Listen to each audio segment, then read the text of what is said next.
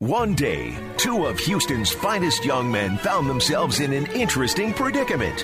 Fresh out of college with no job. Although they graduated with honors from a respected university, no one wanted to hire them. They begged and pleaded for jobs with every major media outlet in the city, but to no avail. Eventually, they found one another, joined forces, and decided to break into the business. Brought to you by Rooted in Design, tailored designs for creative minds. Here's John Boudreau and Andrew Carlson. We're back, Houston. Wait, we represent the whole world. Just kidding. We're back, everyone. Breaking into the business. Johnny B and Andrew C. I woke up at 2:45 in the morning. Andrew, what time did you wake up? Uh, like nine o'clock. It's been good.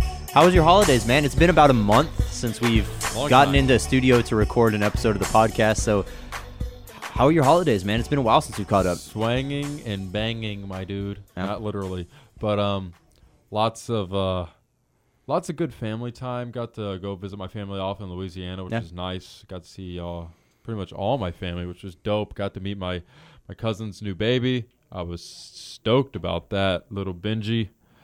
So yeah, happy, happy, happy. Uh, how about you? Oh, it was great. I mean, I managed to survive. So, if you'll indulge me with a little bit of story time, so Indulge you may. So for the holidays this year, um, we were celebrating my grandmother's 87th birthday, and we went down to Amelia Island in Florida. It's about 45 minutes northeast of Jacksonville. Okay. Nice little island. Beach is great. Uh, only problem is it's on the Atlantic, so the water's kind of cold. But Yeah. uh, that wasn't a that wasn't a super big deal. But the part of surviving came when my uh, grandfather got behind the wheel. He's about 90 years old, Ooh. super active guy. You know, he plays tennis and s- his decision making for the most part for a 90 year old dude pretty fantastic, like pretty spot on. But for whatever reason, his driving decision making just isn't quite there the way that it used to be. And we recognized this about a decade ago. Uh, we had a family trip to Decade. Kentucky. Yeah, Decade. Yeah, so he he he nearly killed half the family back then. Oh, Wowie. Um, he kind of drove The- the- into the it. station wagon. No, kind of drove into a ditch. Um, but you know, all's well that ends well. No one was hurt, so he he affectionately was given the name NASCAR Jim because he likes to make aggressive decisions on the road. so Not know- road rage, Jim. no, so NASCAR Jim. So he- you're saying him and Trey would be best friends? him and Trey would be good friends. So we um, from our little beach house in Amelia Island, we use that as a base of operations to sort of go out to do and see things um, in the surrounding area. And one of those things was one of a state park. Um, it was like an Indian reserve type thing very cool. and they had so they were supposed to have like all sorts of wildlife and forts and other things on the reserve. So on our journey out there, we sort of not drew straws, but we were just like discussing like, hey, who's gonna who's gonna take the take the bullet and go drive with NASCAR Jim? and so it was um, it was me and my aunt that were in the car, and so we're and he's following trailing along behind my dad, and everything is going cool for about thirty minutes. You know, we've been on the highway, everything's chill, no no problems whatsoever, and then all of a sudden um, we're on a feeder road and we have to get back on a highway and it's one of those ones where it merges like super quickly. So you're on the highway and then Yeah. within a couple seconds like you need to be back you need to be in the lane with somebody. So my dad he makes the kind of questionable decision. There's an 18 wheeler like right next to him. So he speeds up and merges in front of the 18 wheeler hmm. and my grandfather in his little 150 horsepower Chevy sedan just decides you know what? He just merged. I'm not going to get behind the 18 wheeler. I'm going to speed up and get in front of him too. So you Oh, just hear the Lord. revving of this 150 horsepower engine, and it's like, and he's he's putting every single one of those horses to work. Slides right in front of that 18 wheeler. We hear the horn and the brakes go, and we're just like, dear God, what are you doing, Jim? Oh, NASCAR Jim, what are you doing? But you know what? We made it out of there alive. Everything's okay. I'm here to Shout record. So Jim. shout out NASCAR Jim and my man just just out here making very questionable decisions on the road. Oh my lord. oh jeez. Before we go any further, uh, I know we talked about this like super briefly. I wanted to shout out my friend Lyndon Rook. He's having his first concert uh, here in Houston. He's a local Houston, I guess you could say, rapper. He has a lot of stuff on SoundCloud. He's not a basic SoundCloud boy. He, he's he's an elevated state SoundCloud boy, I guess you could say. Uh, he's opening up for the for the pom poms and skate and space cadets. Uh, it's going to be on Tuesday, January the 15th at 8 p.m. at Satellite Bar. If you don't know where it is, just Google Satellite Bar. It's a local venue here in Houston, Texas. If you're around, come sh- come out. You'll see me. I'll probably be wearing something ridiculous, you know. And let's have some fun. Eh, Hey, so let's get into it then. So yeah, I, I'm gonna I'm gonna start off with our Houston Rockets because Let's do it. they've just been so fantastic since the last time we recorded. Out of nowhere. Remember, I- I we, we called almost, them- we didn't we have like I called eh, them dead Didn't we have a memoriam service? Yeah, memorial service I, for the Rockets I, called them dead and buried. I thought the season was essentially over. So did I. and I, I part part of me still kind of believes it a tiny bit. no, no, A John, tiny it's- bit. No, John, it's There's there's still a tiny bit. no, John, that's wrong. Um, Anything that- is possible. No, that's straight But up. My wrong. hopes are high. No, that you- you're straight up wrong with that one. At this point, they're not missing the playoffs. That's just that's that's a matter of fact. They're not going to be missing the playoffs. There was a lot of question about that the last time recorded. We recorded about a month ago. Mm-hmm. There's not a question about that anymore. So no, there's in terms of making the playoffs and potentially making some noise in the playoffs. There's not a question about that anymore. Starting with their game against the Trailblazers on December 11th, they've gone through what you could argue is going to be their toughest stretch Yeah, it was season. a very tough stretch, and it starts to uh, ease out right Yeah. about now. Once we have uh, the Cavaliers coming up. Yeah, and so they were 11 and 14 heading into that December 11th game, and including that game against the Trailblazers on December 11th in their last fif- they are 12 and three in their last 15. In the sixth game of that stretch, Chris Paul got hurt and James has become super and, and Superman. J- James went insane. Most people, myself included, thought the team was done once Chris Paul got hurt. We looked at the next five games and we thought one and four, See two and two and three is the ceiling. See you, nerd. And you know what they did? They went five and oh. zero. They yeeted. Um, and look, James has been absolutely, absolutely incredible. Um, I don't think have we ever seen someone have this sort of a sh- a run. Have we? We have, but before we get to him, I, Okay. I want to save some praise for some other people All right, first. all right, all right. Starting with Clint Capela. Um, he had a slow start to the season, had me and some other fans worried that he got his money and he stopped working quite as hard. But he's upped his averages for the season to 17.6 points per game, just under 13 rebounds per game. And the last 15, he bumped that rebounding average up to 14.7. Over the last 10, it's 16.3. The dude has turned himself into a human vacuum for basketballs. Mm-hmm. He is just cleaning the glass and he is inhaling every rebound in sight. In the last 10 games alone, he's gone for 20 plus rebounds four times he has stepped up his level of play, and that's a huge reason for this winning streak. It's not just James. I know that James is the main catalyst for everything and that he's getting everything done. But for me, outside of his play, this turnaround in Clint's rebounding and rebounding for the team in general is the biggest reason for the turnaround. When the mm-hmm. Rockets clean the glass well on the defensive end, they win. In their wins, they're the third best team in the league in terms of allowing second chance points. They allow just 10.9 per game, but in their lo- in their losses, they're dead last in the league mm-hmm. in second chance points. They give up 17 points per game um, in terms of second chance points. That's huge. That's that's almost a seven point swing, and obviously that's that's a massive, massive difference. Mm-hmm. And for me, the biggest reason that the rebounding has improved so much is that they've stopped switching Capela out on guards all the time. That was something that I complained to you about earlier in the season. that was what was killing like so much of what the Rockets defense was trying to be. Yeah. it was it was killing it. And- That's why Carmelo left because he couldn't you couldn't do any switch defense. Well, yeah, and I and, get and, yeah. and, and he was he was sucking. Yeah. and and I get that Clint can move his feet really well for a big guy and that his switchability as a center is really impressive. But I think he's lost at least a half step as he's bulked up a little bit this offseason. I think that's noticeable. And on top of that, you don't want your center who's your defensive presence in the middle, who's an excellent shot blocker. anywhere else but in the middle. Exactly. And if he's chasing guards around the perimeter, that's not what you want It's him It's not doing. ideal. And what they've done is they've stopped playing every team as if they're playing the Warriors. If And you I- notice when they played the Warriors, they still switch everything. But when they're not playing the Warriors, they're employed a little bit more nuance into their defensive schemes. Mm. They're dropping Clint on some of those screens to where he's hedging a little bit and then he'll potentially switch back to the big man if he's rolling or if he's popping. But they're not just having him just blindly switch onto guards every single time they set a screen, Mm. and that's the biggest reason for me for the, the re, for our rebounding improving. The fact that we now have our big man in the middle to gobble up some of those loose balls and rebounds, where previously he was on the perimeter.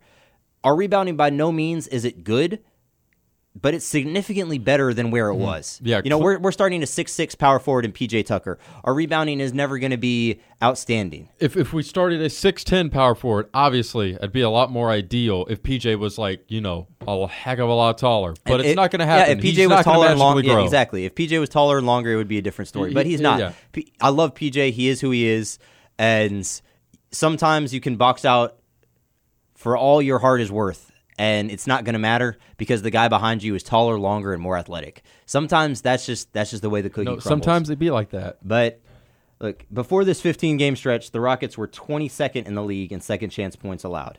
In the last 15, they're 11th. So it's not perfect.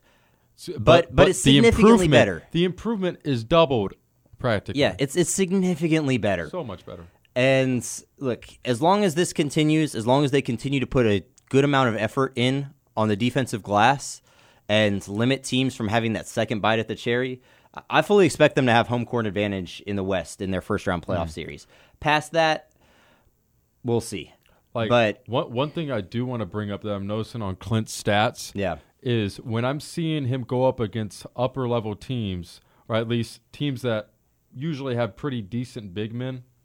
I'm seeing him put up crazy stat lines like 20 and 20s against Portland, Yeah. against Golden State, against Boston, against OKC, San Antonio, Memphis. Yeah, no, no, he's he's done. A, he, stepped he- up. He is he is putting up big double doubles. No, he, that's and that's what I was saying is he has absolutely stepped up his level like of play. Type numbers. At- and Giannis puts up some numbers. No. Bro. Getting to see Giannis, bro, he looks like he, he got that young Dwight Howard body. I kid you not. Out- Hopefully, outs- he doesn't need young Dwight Howard babies, but Outside of the game against the Bucks, where he was four sixteen, and Brook Lopez handled him way better Yeah. than he should. Clint has stepped up to the challenge almost every single mm. time since Chris Paul has gone out, and that's that's exactly what we needed from him. Mm. We're paying him eighteen million dollars a year. He's one of the better paid centers in the league, and he's playing like he's it. showing like and he's it. playing like yeah. it. And so, like I said, I expect them at this point to finish with home court in the West. If you look at the standings right now, Mm-hmm. they're they're in seventh, but they're a half game behind the Spurs for six. The Spurs have just played three more games than they have, so they're actually a game up on the Spurs in the loss column. They're a half game behind the Bla- the Clippers for fifth. They're a full game behind the Blazers for fourth. Just a game and a half behind the Thunder for third. I wouldn't be shocked if It's we're still super tight. no, I, I I fully expect It's the Rockets to have a top three seed by the time the season is over. Where they end up in that top three, I wouldn't. Ex- I don't expect it to be number one or number two because Mm-hmm. the Nuggets, even though the Rockets beat them every time they play them, we've won like ten plus the in Nuggets a row. are playing stupid but good team basketball. But they play really well against every team that's not Yeah. named the Rockets. So I I wouldn't be shocked if they hold the number one seed. I'm definitely not betting against Golden State holding on to the number two, but I think up to that number three seed is absolutely within reach, Yeah. and it's not ludicrous or out of the out of the blue to say that the Rockets could climb all the way up to number 2 mm-hmm. So we'll see where the rest of the season takes us, but I fully expect them to have home court advantage by the time the season is over with. And look, with Chris Paul and James Harden both playing and finishing the game, the Rockets are 15 and 6 this year. Um, I'm not counting that Miami game where Chris Paul went at halftime, and I'm not counting that Utah game where James Harden went out in the fourth quarter. So, um, if you want to count that Utah game, since James Harden played 32 minutes, fine. We'll call him 15 and 7 with both Chris Paul and James Harden playing. And that's a 68% winning percentage. That's a 56 win pace over the course of an 82 game season. That's a really good year. So, perhaps the sky was never falling. I know it sure felt like it, but I felt like we're already six feet deep. The casket is like already in the ground. We just didn't throw the dirt on top of it yet. But Chris Paul's hamstrings willing, I don't see any reason why this team shouldn't have home court advantage heading into the playoffs. Hmm. Now, all of that being said, giving credit to Clint and some of the other guys on the team, none of this run would have been possible without the unbelievable play of one bearded individual, James Harden. If he doesn't have a beard oil sponsorship by now, he better get one. That's all I gotta say. And look, I'm, I'm that su- and he needs to be on the next Ciroc commercial with P Diddy. and I'm sure anyone that's listening to our podcast has heard his numbers ad nauseum over the past couple of weeks because, like, if you pay attention to the NBA or sports in general, then you'll have heard about what he's been doing. But look, they're so damn incredible. I don't really care. You're gonna have to listen to him again. the stretch that James is on, it's an individual tour de force that is the likes of which the NBA has very rarely seen over the past few decades. Over his last 14 games, James has scored 32 or por- uh, over his last 14 games, James has scored 32 points or more every single time. In those 14 games, he's dropped 40 plus 8 times while averaging 39 and a half per game. He's shooting over 40% from 3. His true shooting percentage is over 60%, which is That's which is an elite level That's category. stupid good. And on top of all of that, with two O's, stupid. call me six nine. Don't call me that. Guy's an idiot. On top of all that, he's averaging nine assists per game. The dude is an individual offensive hurricane. Like he just levels everything in his path, and it's just incredible to see. In the modern era, which is basically since the three point line was um, added to the game, not counting crazy Wilt Chamberlain statistics because like he was playing against six five white janitors. Um, Oh, they gotta be white, man. because they were. Kobe holds the league's longest streak of 30 plus games um, at 16 games.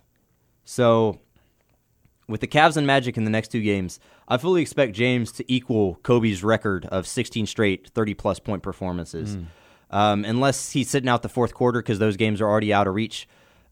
I don't. I don't see any way he doesn't reach at least 16 straight games of 30 plus points. yeah, I think my only concern with this is that I don't want James to necessarily get injured because he's constantly exerting himself so much. Oh, that's absolutely an issue. I'm super worried about him being burnt out when the playoffs come around. But we, we we don't want him to sit here and blow his wad yeah, and just be like, "All right, he's toast," and then Chris is having to carry the load. Yeah. we know what it looks like when Chris has to carry the load. yeah, It's a lot of pressure on him. yeah. Uh, and it's, it's Yeah. You, you don't want to have to put Paul in that situation where he's coming back from the injury. Yes, he has the mindset. Yes, he has the mentality. Does he have the physical ability to back it up though? No, I, I, I agree. It's it's something that's concerning moving forward. But right now, I'm gonna sit. I'm gonna sit back and enjoy the ride. I'm gonna sit back. I'm gonna enjoy the show. Hold on, hold on. Let me let me be a little sponge boy and s- soak it up. Yeah, I'm just gonna I'm gonna sit back and watch James go to work and do soak it up, man. do do the incredible work that he's been Do- doing. You know what? And, and do beard things. And you know what? Despite all of this, you go to Twitter, you go to Reddit. nah. James Harden haters are continuing to scream at the top of their lungs. Dude, I don't get it. I don't understand why they could. I don't understand why they don't like the person. Yeah, in real life, I've heard enough stories of people who've met him and and not had the best experience, and kind of he's he's not the kindest person. But hey, man, as a basketball player, you can't deny what he's doing. yeah, no, absolutely. You can't like so. What are you gonna do? Say that he's that he's not as good as Kobe? In many ways, he's better. Yeah, He do, does he does he have the longevity? No, he hasn't been around twenty years doing it. But for right now, for right now, he's undeniable. yeah. And so, and so for all the haters, essentially, I'm gonna say this one time. life! I'm gonna say this one time and one time only. If you don't like the way James plays, I understand it. I understand that his game isn't always the most aesthetically pleasing game of basketball. He draws a lot of fouls. He initiates contact. He'll spend multiple possessions at a time doing his best to pound all the air out of a basketball. For me, Deflect. I disagree that it's not entertaining. But look, I'm a Rockets fan, so I understand that I'm looking at everything he does through rose tinted glasses. But you know what? He also drives to the basket more than any other any other player in the league. He leads the league in drives per game. Hmm. Would it not logically make sense that the player who leads the league in drives per game also is leading the league in free throw shooting? That to me that makes sense. And look, does he embellish plays? Absolutely he, he does. does. He is he the only player in the league that does it? Nope. Absolutely not. Does he draw fouls that infuriate you as a as a fan of the opposing team? I'm sure he does. Absolutely he does. But at the end of the day, whether you love his or hate his game, James Harden is unquestionably one of the greatest individual offensive forces that the sport of basketball has ever seen. Period. Mm-hmm. The entire sport.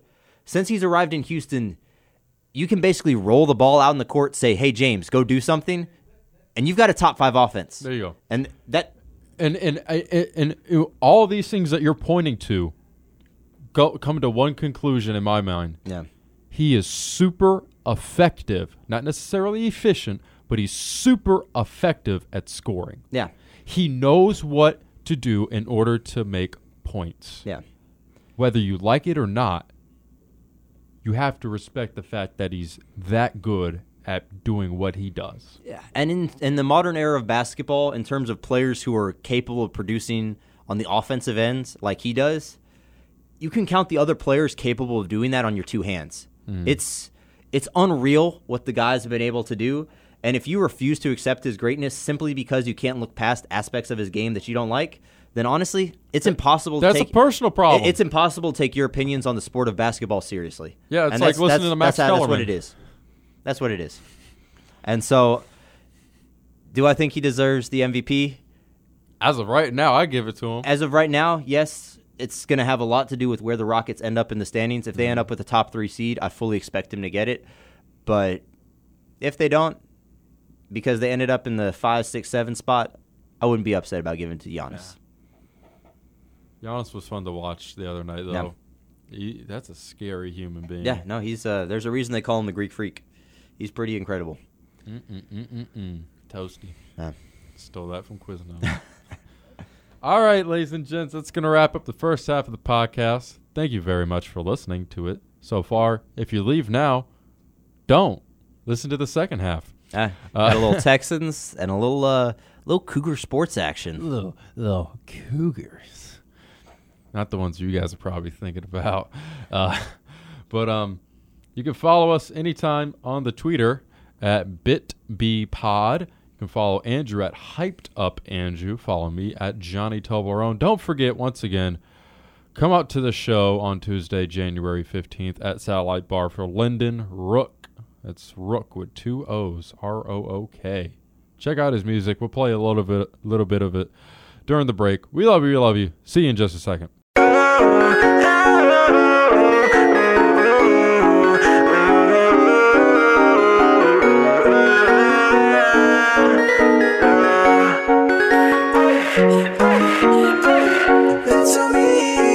Sorry I made other plans. Sorry we're not real friends. Sorry that you're depressed. Maybe next weekend, oh, oh I'll let the deep end, oh, oh. Maybe I don't need them, oh. oh. Take a deep breath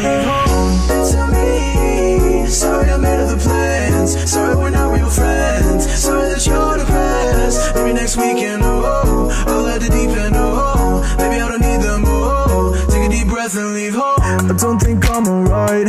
No one ever hits my line. Christopher Robin, so to believe all my friends are imaginary. If I knew a fairy, I would wish for caring or someone I could marry. Yeah, I'm always trapped inside, whether it's a house in my mind. Christopher Robin, I'm always emo gloomy when I'm at your party. Depression is starting, no one's better blocking. Might as well stop talking. Yeah, I get the message fine. No negatives in your life. I just wish sometimes that you could reach from heaven just a little more often, little more often, little more often, little more often. They have a better friendship than Bill O'Brien and Rick Ross.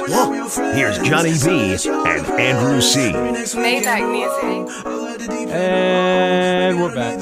Hope you enjoy this little ditty. Carnival by Lyndon Rook. It's a good old low ditty. Andrew's sitting there with pressed lips.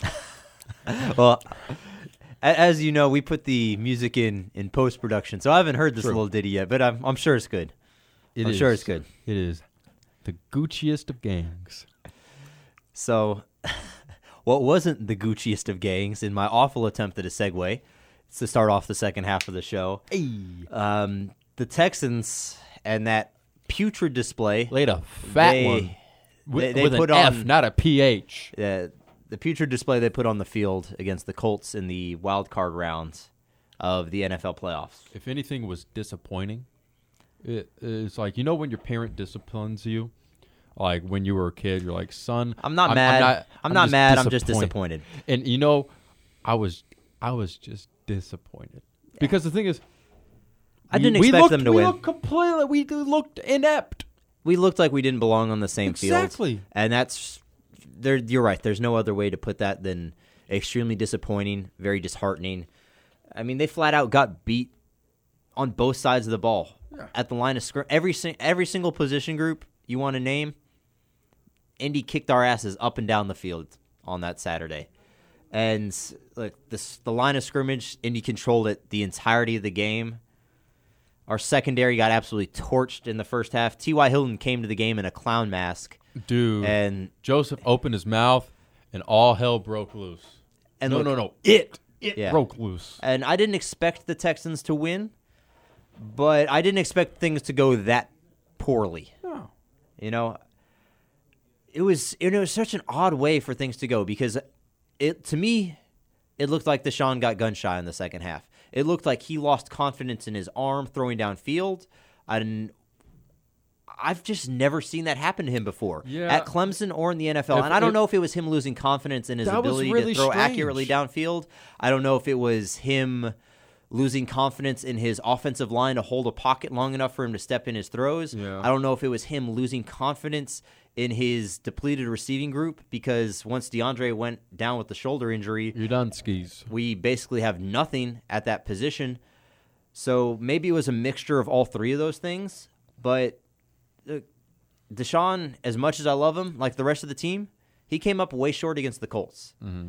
He he did, and everything in that second half was a check down, and it really really bothered me that that was the case. Yeah, that I'm not really too sure all that was going on, but everything that you're you're saying it it was really strange. It was just to very watch. odd to watch. It was 'Cause just the very thing odd is, to it, watch. it, it was not it was not of the norm.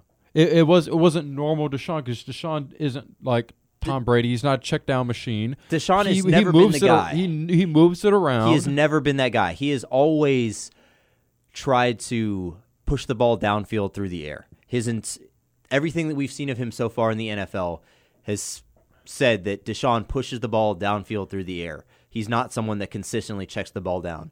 If anything, I've criticized him for checking the ball down not in, or not checking the ball down enough Yeah. when he's trying to make plays downfield. Mm-hmm. But man, I just I just don't know what happened, and I don't think we're ever going to get an explanation. You heard him say something in this post game conference along the lines of "I couldn't step up into my throws," not completely throwing shade at the offensive line, but just throwing a little bit of "I didn't have time." A but to me, but to me, it wasn't.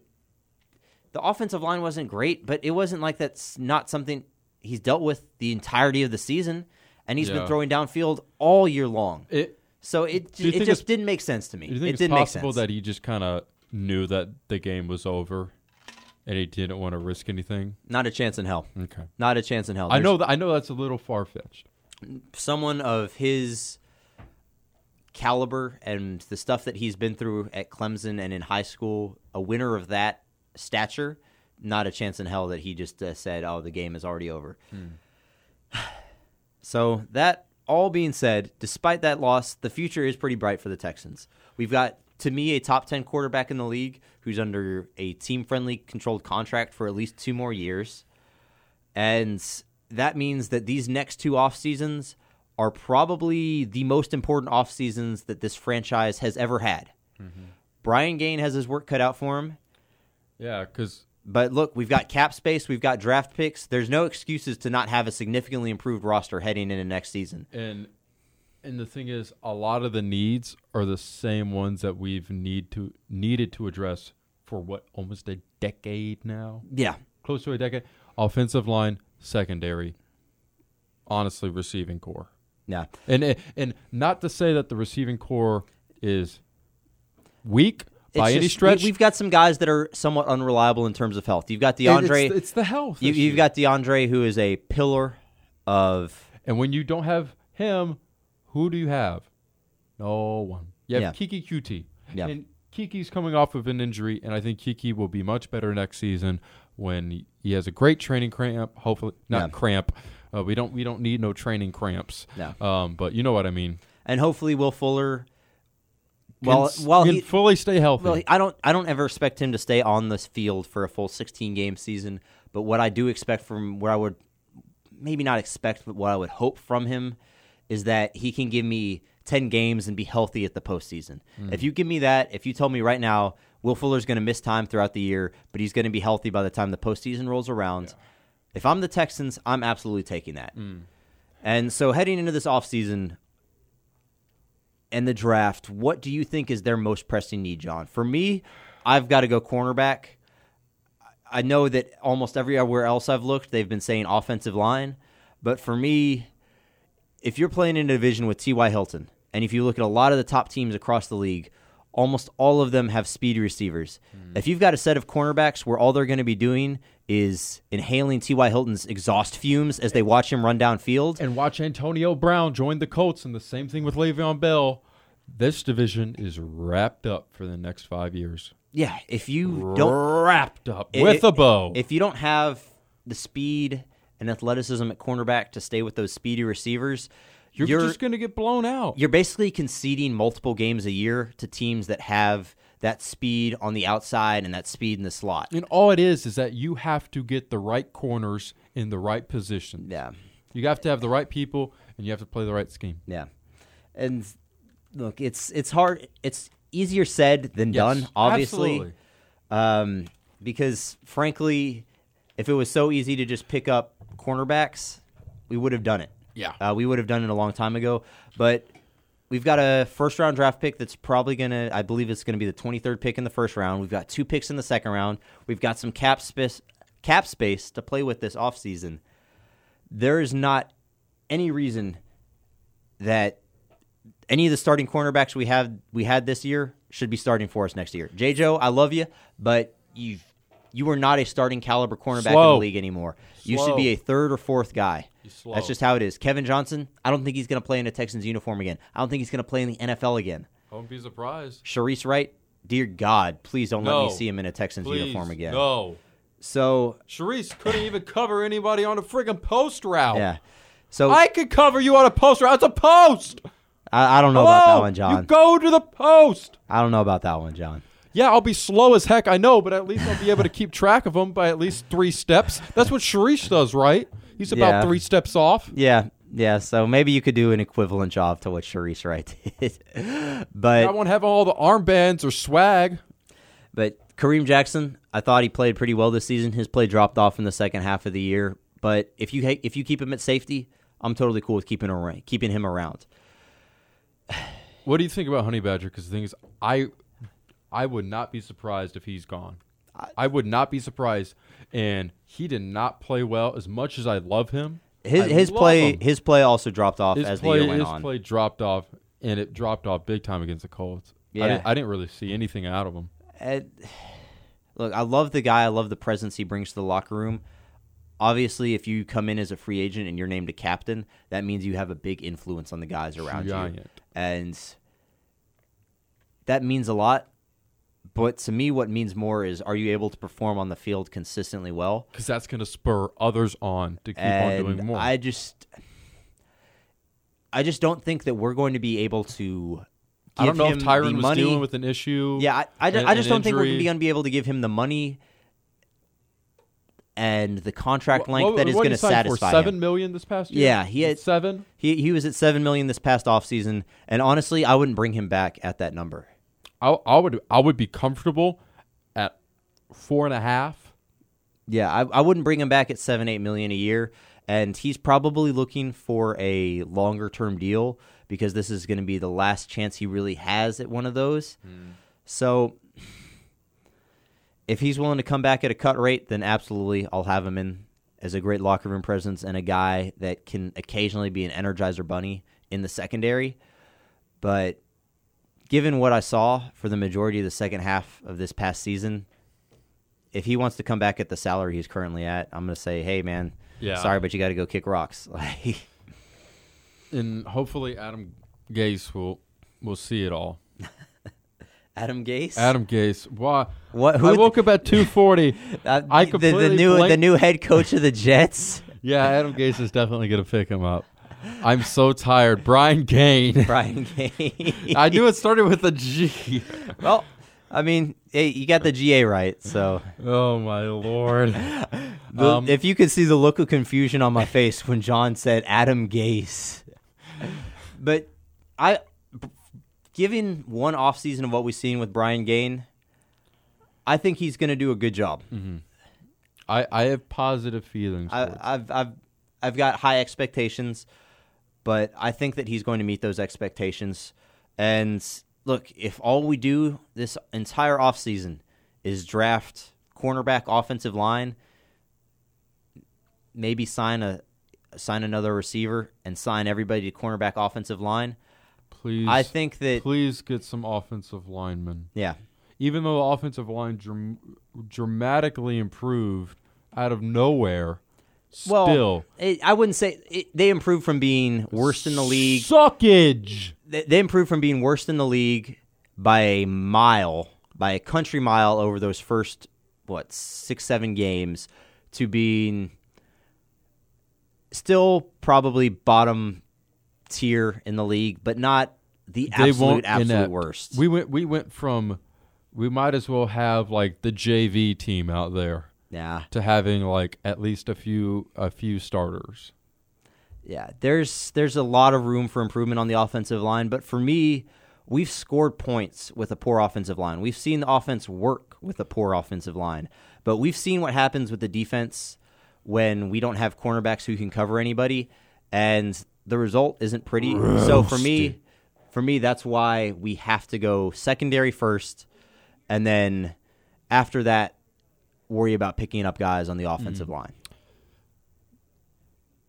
I No. see what you're saying. Now, speaking of football in the city, Oh, hold on, hold on, hold on. Yeah. I I, I want to get to one more thing okay, that I think is imperative. At least, I don't think it's going to happen, but it's something that's been swirling around in my neck of the woods. yeah, is the need for an offensive coordinator, a dedicated offensive coordinator, or at least another set of eyes that oversees the offense. I think the Texans should absolutely be hiring an offensive coordinator this offseason. To me, it's not even a question Because uh, be, because we've had we've had issues with this throughout the entirety of the season when Bill O'Brien's been the one calling the plays. We've had issues with this throughout the past few seasons when whenever Bill O'Brien mm-hmm. has taken the play calling control out of his mm-hmm. offensive coordinator's hands. it's He obviously needs someone to share the responsibility with, He at least needs another set of eyes to show him other things. but I don't mind Bob calling the plays as long as there is input coming from multiple channels. No, I and agree. He, and he's being influenced I absolutely agree. It, But I it it's just so hard because I don't see the Texans with as hard as a schedule as they're going to have next season, now the first place schedule is going to be really difficult. and the fact that we had unquestionably the most healthy season the Texans have ever had. It seems, from a health standpoint, outside of Demaryius Thomas. Yeah. Who else? We had uh Fuller go out, Yeah. and then I'm blanking on uh other names. I mean, Keke Keke was out, out for a well. lot of the year, so they've they've had We, we, they, have had some we- injury issues. had- I wouldn't say that we were like we've had our woes. I, I wouldn't say it's our healthiest season of all time, but I would say that It's for the most part, the, the most hel- compared to of- last season. a- It's a lot of the- shoulders above. yeah, a lot of the key contributors were healthy for the majority of the season, Mm-hmm. and that's really all that you can ask for. and and I, I don't see the Texans honestly putting up the same win loss record as they did th- this year as they will next. Well, not if, if, the if- roster is far from a finished product. So I know, Let's but- give them but- a full off season. Let's let the NFL playoffs finish, and let's let some free agents come out before I'm, we. I'm still a little. I'm still skeptical with Bob at the helm. I'm No. just saying. I'm no, I, I absolutely, I. You were f- completely grounded in saying I'm just you're skeptical. and, and being and you were completely grounded in saying that you're skeptical of Bill O'Brien. Mm-hmm. I. I think everybody should be at this point, especially with the way that they've performed in the playoffs under him. Mm-hmm. But hey, let's. Uh, negative stuff's in the past, man. We're we're moving to the future. oh, oh. We're moving to the future. You, you know what? You know what? You know. You know what? I have got a major key. yeah. Major. see your butt out of here. King Dana is Yeah. in the house. Pimp Daddy himself. Yeah, the Skullet, the Skullet is here, and he's here with the Red Bull and some Demeris barbecue. hey man, like, are we being sponsored by Red Bull now? because that thing was unopened. Well, look, uh, Dana drinks a lot of energy drinks, Heard and he likes to. I, I, He- I, I've heard I've heard that he's not allowed in Lubbock, Texas anymore. Yeah, he he has a he has a different from from some issues with some co-eds. he, he has a different type of lifestyle, but look, it is a massive, massive improvement going from Major Applewhite to Dana Dude, Holgorsen for the University I, of Houston. I don't know how they pulled that off to take him out of a very competitive Yeah. Power Five program, a top twenty-five, Yeah. top twenty, top fifteen at times Power Five program, to low oh oh we're anywhere between twenty-five and forty. no, UH. it's it's an absolute coup for you- for UH to to get Dana. yeah. It That's means a great way of putting it. it, it means massive things for the program and for the group of five conferences in general Mm. because we're, we're shelling out major money, four million a year. Isn't he at twenty million total? Yeah, so, so four million a year for five years with a whole bunch of incentives in that contract. with a PH on the incentives. Um, on top of that, we're giving him a ton of money for his uh, for his coordinators, for his position coaches. So he's going to be able to have top of the line guys there. I mean, we've got David Gibbs coming back as the defensive coordinator. The third ward defense is I- back in I action. am not- I love it. I am not a fan of I David love Gibbs. it. I love I loved it I loved it at times because it was so freaking fun to watch and it was attack, attack, attack, attack, ball Hey. hawk constantly. Hey. John. Ugh. John, we're going from D'Onofrio to Gibbs. So that's all I'm gonna. That's all I'm gonna say right there. I think it's a step up. so it's it's a Maybe a step or two. it's it's a little bit more than just a little baby step. No, no, it's a full. It's a full. That's one small step for UH. One So, so you can leap. have all the reservations you want about David Gibbs, but I'm just going to say we're going from D'Onofrio to Gibbs, and that is a We're- we're- massive. We're, we're, we're going change from, in the we're right going direction. from rookie mode on Madden to at least pro, maybe all Yeah. pro. and so as this offseason in college football continues, I'm sure we're going to talk more about Dana and what him being here means to the University of Houston and to the football program. But for me, it's just so so important that we got Major out of there. Major was he was Tony Levine 2.0 in was, all man. the wrong ways. was. He was the safe um, in-house hire that really just didn't move the needle at all. You, No, you he- saw the you saw he- the level of excitement that was at the games. He was vanilla. This past two years, He was vanilla. yeah, you saw you saw what we- Vanilla with no actual vanilla. if, Just you, ice. if you he went was to, yeah, ice. If you went to a UH game. vanilla ice. okay, Sean. If you went to a UH game these past two years, there was such a noticeable difference in the excitement level from when Tom Herman was here to with what Major was doing. I went to one. I, I went to. I went to multiple games. I went to in one all game this these, pa- in all th- those this seasons. past season. Yeah, It was the Arizona game. If anyone was going to go, I was like, oh, it's Arizona. It's a bigger name. Cool. It's no one. yeah. It's no one. The only people that were there was me and the NFL scouts in the press box. Those were the only freaking folks there. It seemed like. Yeah, it was. Only person I wanted to talk to was the guy from the Ravens, and that yeah. was it. it. It's something that's hard to quantify if you weren't around the school or around the program, but it just felt like every like all the momentum had disappeared. Yeah. Everything, everything that was built up through those two years of Tom Herman, and yes, I know he left in acrimonious circumstances, but But here's the deal: you literally left a massive void, and you did nothing to fill it. Yeah, but he left with the program at a high point or a relative high point. Mm-hmm. Yes. And to go from that to where we are currently or to where we were currently as a we're school. St- we're still kind of there. We haven't proven anything Yeah, yet. yeah. But but trajectory wise, yeah, so for the University of Houston to go from where they were with Tom Herman to where they were with Major Applewhite was a massive step down. So to have the injection and shot in the arm that is Dana Holgorsen, it's it means everything think to we that can get that program. Red Bull it means sponsorship? everything to that program.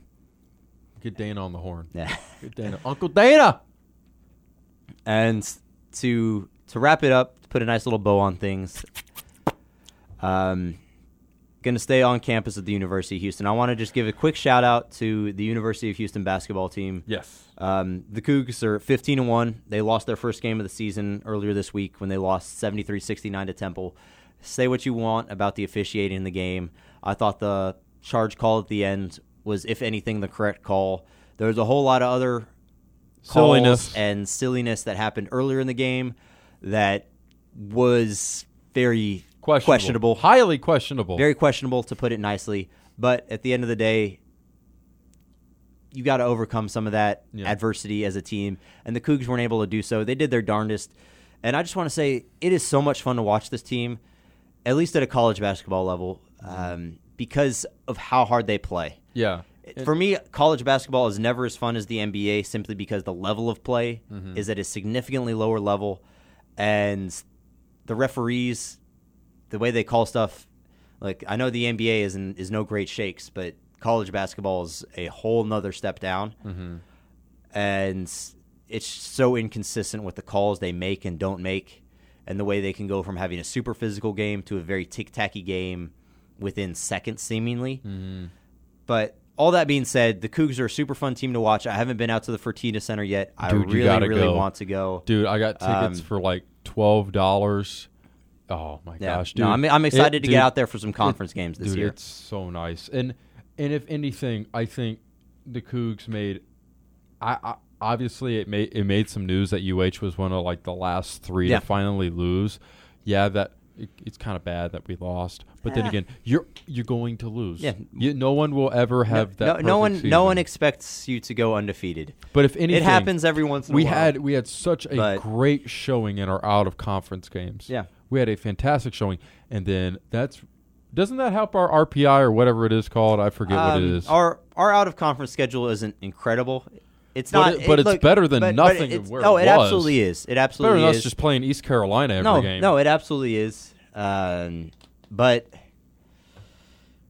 look, we're never gonna. We're playing in the American Conference. We're never gonna have some crazy Big Ten or ACC Yeah. schedule where we're playing multiple top twenty-five teams every year. It's just not.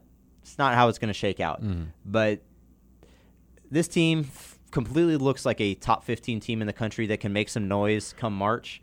And we're going to talk about them more as the season continues. But I just want to give them a shout out for all the stuff, all the hard work that they've been putting in. Yeah. They've done an incredible job of bringing energy to a program that when I started school at U- University of Houston, that was a dead program. dude. It was done. It was a dead program. It was nothing. And what Kelvin Sampson and this group of guys that he's got around him have done to revitalize the University of Houston basketball program is nothing short of extraordinary, Mm. and I want to thank them for it. Yeah, right now we're currently ranked 17th in the nation. Probably going to drop a little bit after the loss to Temple. No, I think that, is after the loss. I think no, we're at well, they haven't up. They haven't updated the. They haven't? No, we were 17th coming into the Okay, week. So, so we'll probably go to you know like 20 So- between 20 and 25. yeah, losing losing to Temple is nothing to be ashamed of. They've beaten a top 25 team each of the past 11 seasons, I believe, and they're 12 and three themselves. So it's not like they're some slouch. No. and they had a pretty tough out of conference schedule, honestly. So the fact that they came in and performed the way they did, it's not a surprise to anybody. So they're going to have a great conference season. I fully expect them to be playing for the conference title um, come February, come March. So it's going to be a lot of fun, man. Yeah. It's going to be a whole lot of fun. whole lot of funsies. And with that, We're out of here. Johnny B with Andrew C. Follow us on Twitter at BitBPod. Follow me at Johnny Toblerone. Follow Andrew at Hyped Up Andrew. Don't forget Lyndon Rook Show, Satellite Bar, 8 p.m. January 15th. It's a Tuesday. It's coming up soon. Don't forget, big shout out to our sponsor, Rooted in Design HTX. Matthew Cow just made a brand brand brand new, wonderful hardwood dining room table. Go check it out on their Instagram, Rooted in Design HTX. We love you, we love you. Peace.